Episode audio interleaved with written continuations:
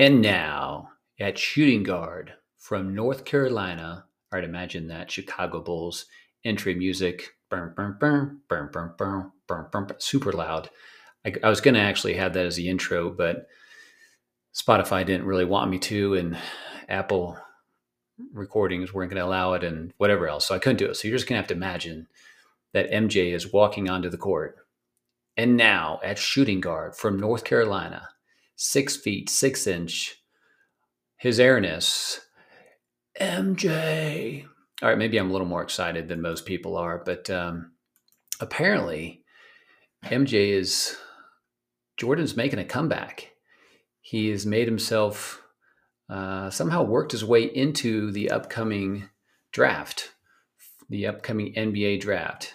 Yes, the GOAT. And I'm not talking you know, an environmentally friendly landscaper. I'm talking about the greatest of all time, not some farm animal that will clear the weeds for you. The goat is the greatest of all time.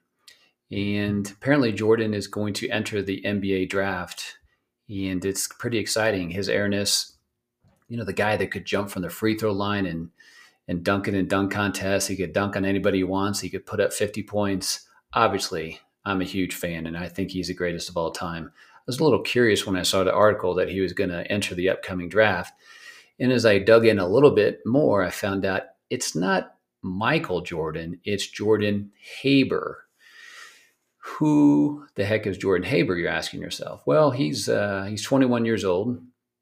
He is a uh, student from the University of Florida who is uh, going on to law school. And apparently, he was bored one day and he decided to read the 273 page collective bargaining agreement between the NBA players and the owners.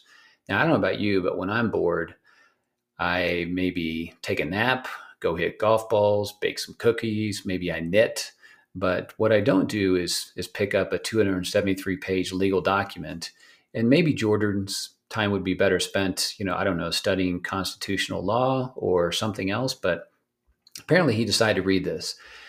Well, while reading it, he discovered a loophole that allows him to be eligible for Thursday's NBA draft.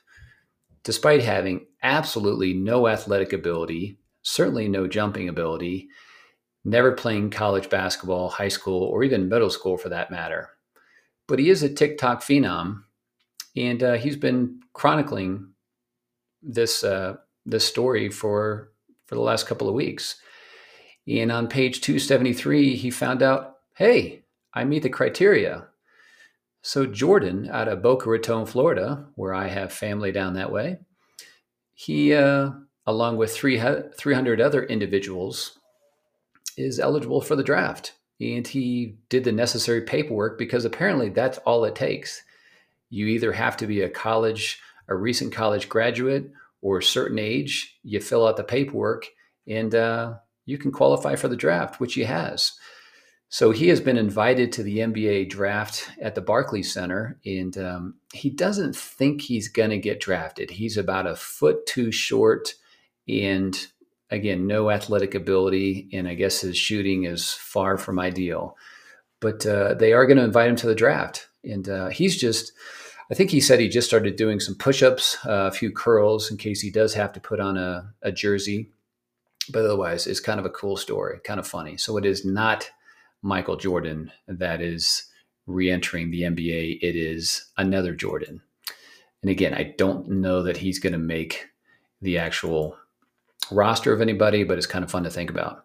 All right, for those of you wondering what the heck you stumbled upon, this is uh, Johnny B. You've come across FinBits.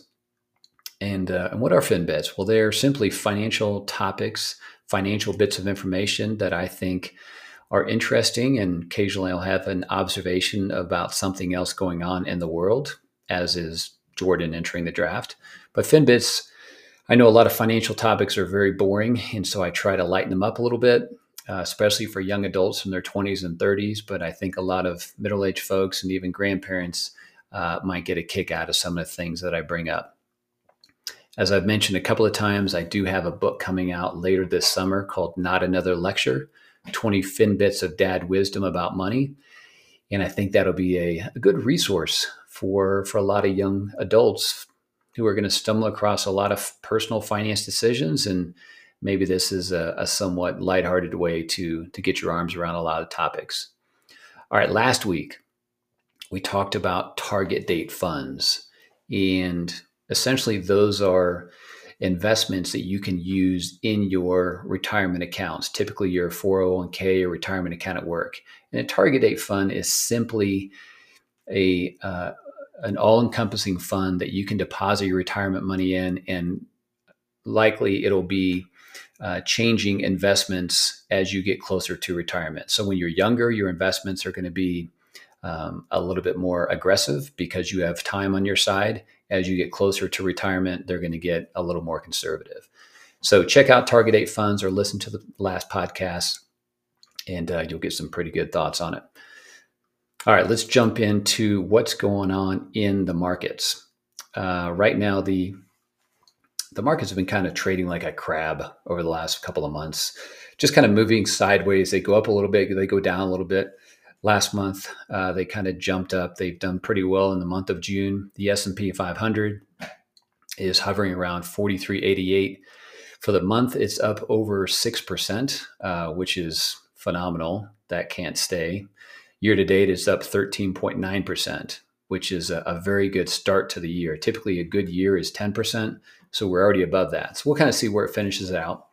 Three years ago the S&P was at 3130. So it's up about 1200 points from 3 years ago, uh, kind of the heart of COVID. The Dow 30, which are 30 large industrial uh, companies in the US, for the month it's up 3.87%. Year to date it's up only 2.78%. And uh, 3 years ago was at 20 about 20, about 25,000. The MSCI EAFE is currently at 2140. And again, the EAFE is, I think, a pretty good representation of the international developed markets. Think of everything that is like the US, but not the US. Europe, Australia, Japan, uh, a lot of those developed nations, but not counting the US. So again, it's hovering at 2140 for the month. It's up uh, 1%. And year to date, it's got a nice run too. It's up 10.3% and three years ago was at 1779. So it really hasn't had much of a dramatic increase from three years ago, but it has been on kind of a nice upward trend. And then a couple other things to check on. Bitcoin is uh, hovering at 28,158 for the month. It's up 14.19% for the year. Year to date, it's up 82%. Kids, that's not sustainable. That's that's crazy. Uh, so 82% is is fantastic, but um, it's kind of hard to, you know, sometimes when you go straight up in a roller coaster, what happens? You get to the top and you start to go the other way. So I don't know what's going to happen with Bitcoin. Nobody does. But uh, three years ago, it was at 89.57. So it has a has had a pretty good three year run since the, the bottom of COVID. And then finally, one other thing I like to take a look at is the 10 year treasury, which is right now at about 3.72 uh, on the yield, and that is of the third week of June. Three years ago, it was at 0.64, uh, right when COVID was starting to rock and roll in June of 2020. And a lot of that is the Fed had reduced the interest rates quite a bit to try and jumpstart the economy because, if you recall, nobody was traveling, nobody was flying. Uh, gas was super cheap. I remember going to Costco and paying a buck 16 a gallon and taking a picture and sending it to my adult like children, and they could care less. But I thought it was pretty amazing, especially now when it's hovering between three and a half and four bucks. All right. So that's a quick look at the markets. So today I thought we would talk about uh, well, first, you know, just kind of my disclaimer. The, the goal of FinBits is just to give education. I'm not trying to give anyone advice because everyone's situation is a little bit different. My hope and my goal is if I can give you some information to better position yourself to make good financial decisions or to avoid making the wrong decision, then I've done my job. But specific advice, you should seek out a, a financial advisor and or a CPA or someone that you truly respect uh, that can help you if you need that kind of help. Now, why should you listen to me? Well, you don't have to. But I, I taught personal finance in college. I am a certified financial planner. I have been in the personal finance space uh, for 15 plus years.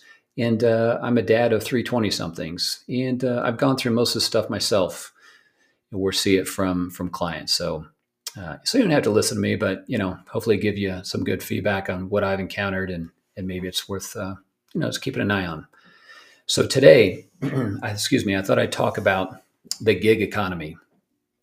And the question is Are you a gig worker? Now, a gig worker back in the day was probably called a side job. Certainly nowadays, it's more of a side hustle. And nowadays, a lot of people, that is their, their main way of working.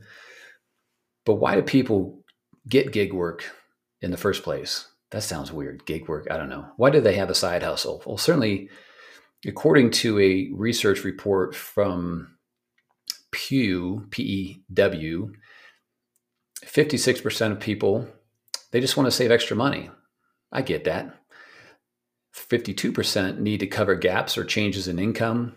49%, they just want to be in control of their own schedule. 35% want to be their own boss. Seems like kind of the same thing, but certainly controlling your own schedule is, is important with a lot of people working remote. You know, maybe they have a little more time on their hands. 32% just want to do it for fun, something to do in their spare time. And 28% don't have many other job opportunities. So certainly the side hustle, gig work, you know, driving driving for one of the ride sharing platforms, delivering food. You know, you could certainly be an author. You could do a podcast on any number of things since there's 3 million of us out there. But um, don't take my space, you know, as far as personal finance with dad humor. I think I've got that cornered, or I don't. I don't know.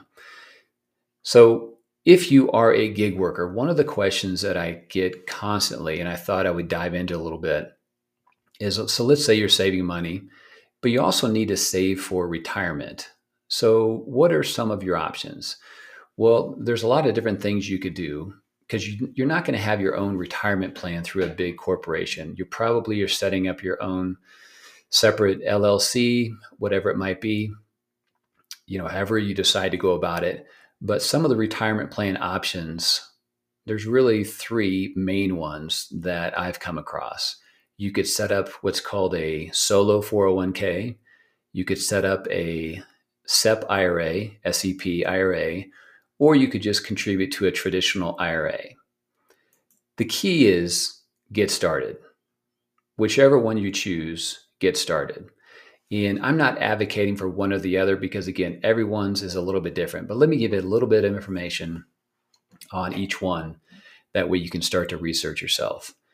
So think of a, for, a solo 401k is just a 401k for yourself or for you and your spouse if they are involved in your business too. So if you only have two people employed in your business, then a solo 401k can be a pretty good option. So it's also called a self employed 401k. In 2023, you can save up to $22,500 as an employee deferral. So if you're paying yourself income, you could send in $22,500 to your solo 401k, uh, which is great. So that reduces your tax burden. All right, stay with me. All right, especially if you're a gig worker, stay with me. You only got to listen for 10 minutes. I know you're wandering off and you've probably tuned me out, but this could save you a lot of money down the road. Say you save you immediately on taxes and also build up your retirement savings down the road. All right.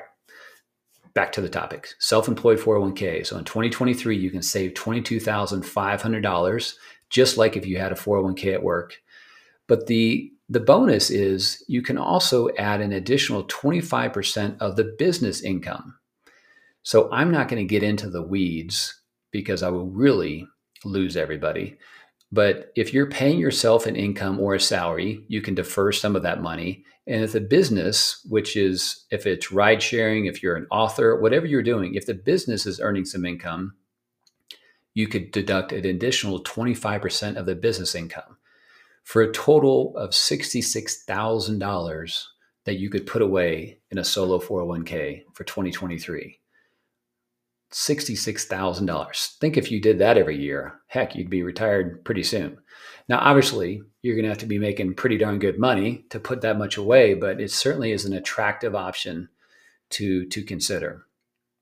And if you're over 50, you can add in an additional $7,500 like yours truly. So, really, you can put away quite a bit in a solo 401k that you could set up and you could put it into a traditional type 401k where it's pre tax. You possibly could set it up in a Roth solo 401k, which would be after tax and that has benefits.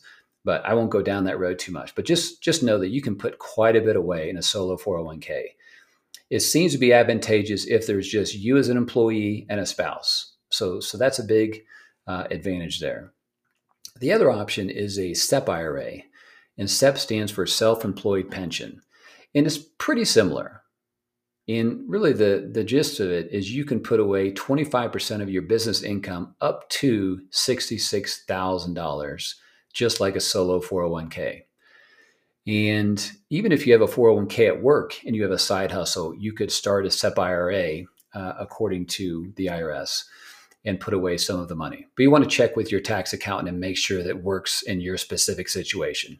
But again, you can put away $66,000 of your business income into a SEP IRA. And the big catch with the SEP is it does not allow additional contributions if you're over 50 it does not offer a Roth version of a SEP, so just just pre-tax money goes in there.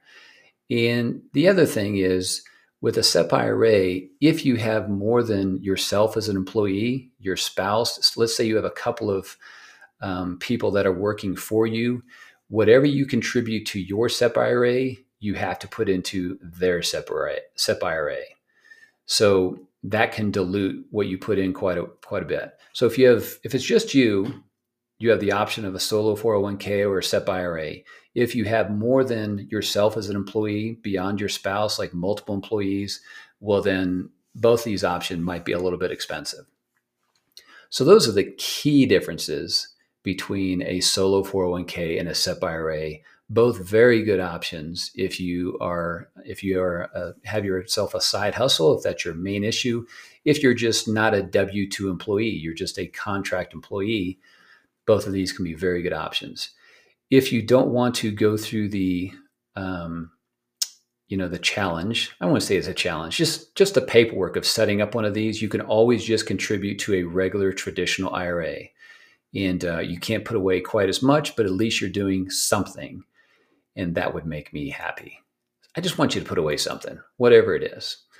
Uh, so hopefully that that is helpful. But again, if you're a if you're a gig worker and you're trying to save money, but let's say you have a, a pretty good job, you have a retirement plan at work, but you do have a side hustle, you could possibly put away quite a bit of money in a retirement plan if you choose the right one. So here's your go bit. Look up solo 401k, look up SEP IRA, consult a tax advisor, figure out what, which one is best for you, and get going. All right, hopefully that was helpful. And again, it's not Michael Jordan who is entering the draft, the draft on Thursday. It is another Jordan. So uh, don't be looking for him. All right, have a great week. Over and out.